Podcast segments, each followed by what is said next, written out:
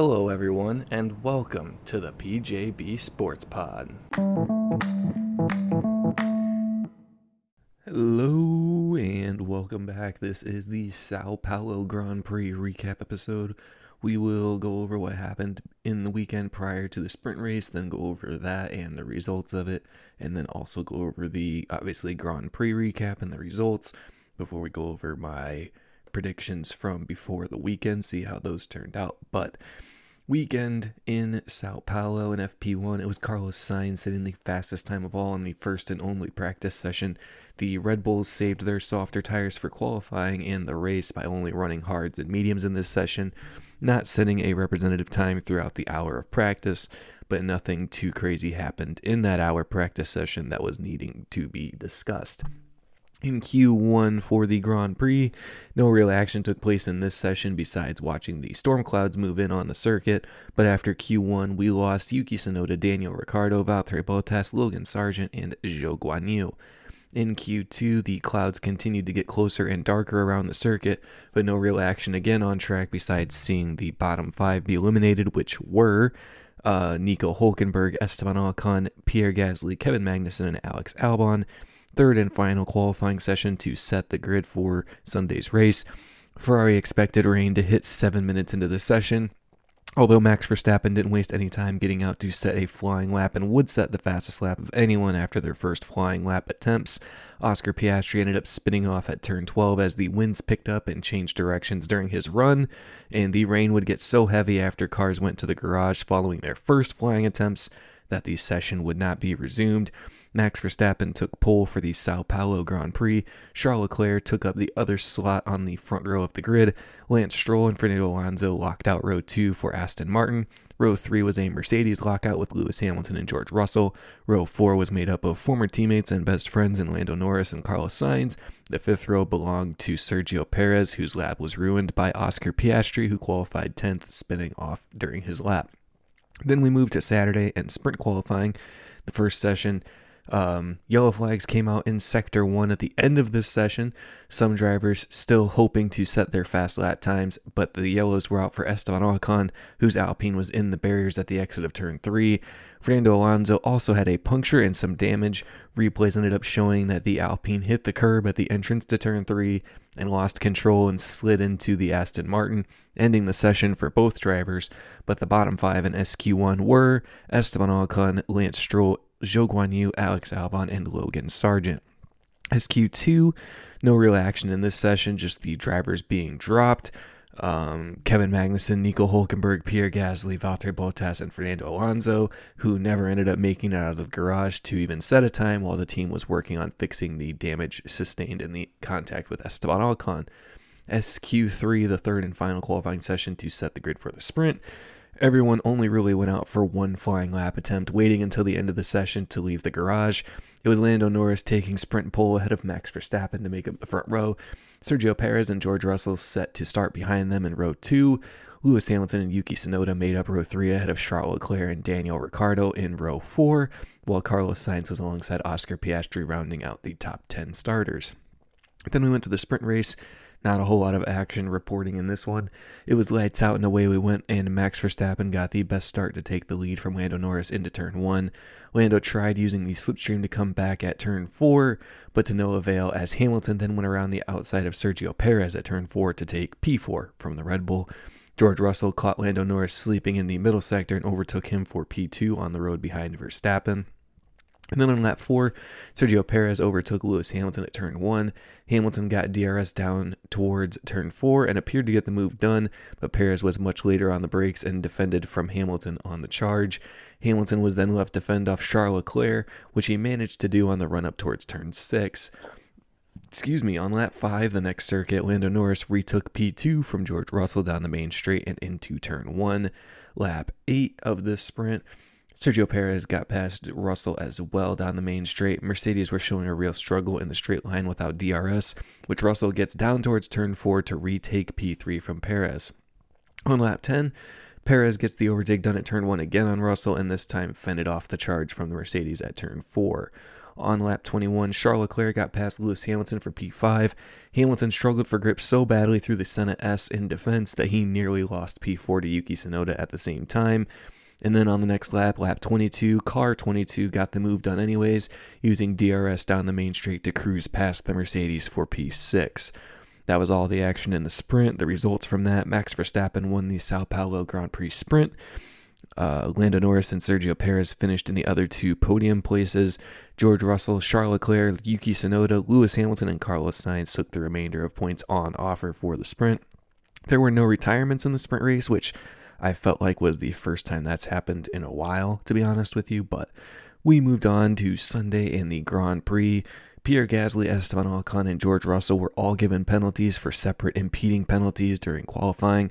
Russell would drop down to P8 on the grid, while the two Alpines started from 14th and 15th, respectively. On the formation lap, Charles Leclerc crashed out um, at turn 5, breaking the front wing and flat spotting the tires before he pulled off on an escape road and retired from the race before he even got to his grid slot. It was lights out and away we went, though, in the actual race. It was Lando Norris and Lewis Hamilton flying past the two Aston Martins on the second row of the grid with a lot of contact further down the order. Alex Albon and Kevin Magnussen crashed out before turn one. Albon made contact with Nico Hulkenberg that spun him into the side of Kevin Magnussen, with the contact resulting in the breaking of the rear wing of Oscar Piastri as Magnussen's car uncontrollably dove into turn one. Albon and Magnussen were out of the race, but McLaren would give it their best effort to fix the rear wing on his car as the race was then red flagged to clean up the debris and repair the barriers at turn 1. Daniel Ricciardo also got pushed back in his garage slot to have his rear wing worked on as well. There was no real reason given as to why until we saw the replay when the tire from I had to have been the Williams car hit the rear wing and broke it on the Alpha Tauri.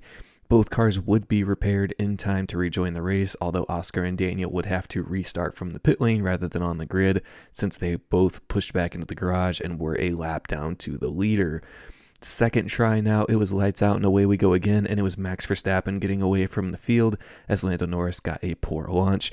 Hamilton went for a move on Lando Norris around the outside and locked up at turn one, leaving him vulnerable to an overtake from Fernando Alonso who would make the move at turn four and take P3 from the Mercedes as George Russell now got to the gearboxes Hamilton, two of Hamilton, excuse me, as well. Russell, though, got on the radio to say he wanted to work together and wouldn't attack Lewis in the early laps. On lap 8, Lando Norris had stayed in the DRS of Max Verstappen and was then putting the Red Bull under some significant pressure. Max, though, was fast enough to pull over a second on the McLaren in the slow speed corners to get him out of DRS range as soon as he put Max under any kind of threat. Lap 14, Sergio Perez overtakes George Russell at turn 1 with the aid of DRS after Russell lost touch with his teammate ahead keeping the place after Russell came back at him at turn 4. It was lap 18 when Sergio Perez made, an, uh, made up enough time on the other Mercedes of Lewis Hamilton to overtake the seven time world champion at turn 1, defending again down towards turn 4 to maintain position as the Mercedes drivers are both told to manage tires better to get through the opening stints of the race. Lewis Hamilton pit from P5 on the very next lap, kicking off the pit cycle among the leaders with his teammate coming in on the next circuit. Hamilton came on the radio a lap or two after his stop to say that his left front tire was starting to steer in the opposite direction. The commentary team saying that it sounded like there was a loose wheel for the Mercedes, but he never stopped or retired from the race because of it. Lap 25, Lance Stroll breezes past George Russell to take the effective P6 in the race. Both Mercedes cars were struggling for pace on a day they'd hoped to be competing for a win. Lap 27, Lance Stroll had now overtaken the Mercedes of Lewis Hamilton to move into P5 on the on the road. Lap 34, Russell comes on the radio to say he hasn't been on the radio because he thought it was obvious that he had the pace over Hamilton and was waiting for the instruction to come through that he was overtaking Hamilton. The indecisiveness of the team cost them on lap 35. Carlos Sainz has run George Russell down and overtaken him for P7. It was immediately on the gearbox of Lewis Hamilton as well. And lap 37, Sainz got past the second Mercedes. Hamilton and Russell now down to P7 and P8 after running in the top five together at the race restart. On lap 42, it only gets worse for the Mercedes drivers. Russell is told he needs to lift and coast to help manage engine temperatures as the Alpine of Pierre Gasly pulls up to his gearbox, overtaking George Russell for P8 down the main straight on the next lap. The final pit cycle among the leaders started on lap 47 when George Russell came down the pit lane to get rid of his medium tires in favor of some used softs. Lap 50 in the race, Pierre Gasly got past Lewis Hamilton down the main straight without much of a fight from the Mercedes. The Alpine was now back up into P8 before everyone else had completed their strategies. Lap 58 in the race, George Russell is told to retire the car. The team said that there was a threat of high and worsening oil temperatures and they didn't want to fully lose the power unit. The only thing really happening on track at this point was Sergio Perez chasing Fernando Alonso for P3, but ultimately failing to get close enough to make an overtake happen. It's extremely enticing stuff, but no real way to describe it without showing it to you. Can't really do that. But um Lap 69, Carlos Sainz radios into the pit wall to tell the team that he has no downshifts with his paddles failing to respond to his inputs. He would make it to the race, though. On lap 70, two laps to go, Sergio Perez overtakes Fernando Alonso for the final podium place at turn one. On the next and final lap, Perez overshot turn one and ruined his run down through the Senna S, which left him vulnerable to Fernando Alonso again, who overtook the Red Bull down Reta Oposta and defended through turn four before narrowly beating Perez to the line to keep his podium in this race. Max Verstappen won the 2023 Sao Paulo Grand Prix. Lando Norris and Fernando Alonso rounded out the podium places. The finish between Alonso and Perez for the podium place was 0.053 seconds, 53 thousandths of a second. Yes. Sergio Perez Lance Stroll, Carlos Sainz, Pierre Gasly, Lewis Hamilton, Yuki Tsunoda, and Esteban Ocon took the rest of the points on offer. George Russell, Valtteri Bottas, Zhou Guanyu, Kevin Magnussen, Charles Leclerc, and Alex Albon all were the uh, retirements or failed to finish uh, drivers in the race. Uh, going over my weekend predictions, I went one and four on the weekends, with the one weekend being Fernando Alonso to score points. He not only scored the points, scored a podium finish for the team. Losses non Red Bull win, another Max Verstappen domination race. Yay. Mercedes double top six. George Russell didn't even finish the race. Hamilton didn't finish in the top six either. Alfa Romeo to score points. Neither of them even finished the race. Never mind, failed to score points. And both Williams out in Q1. Albon managed to qualify P15 while Sargeant was down in P19. Uh, my podium prediction for the weekend I said Norris, Hamilton, and Leclerc and the actual result was Verstappen, Norris, Alonso. Up next in the Formula One World Championship, we skip this weekend before we head to Las Vegas for the inaugural Las Vegas Grand Prix. Not really sure what we're going to have to talk about for that one, but hey, we'll be here for it. So I'll talk to you when that one comes around. And until then, talk to you later. Bye bye.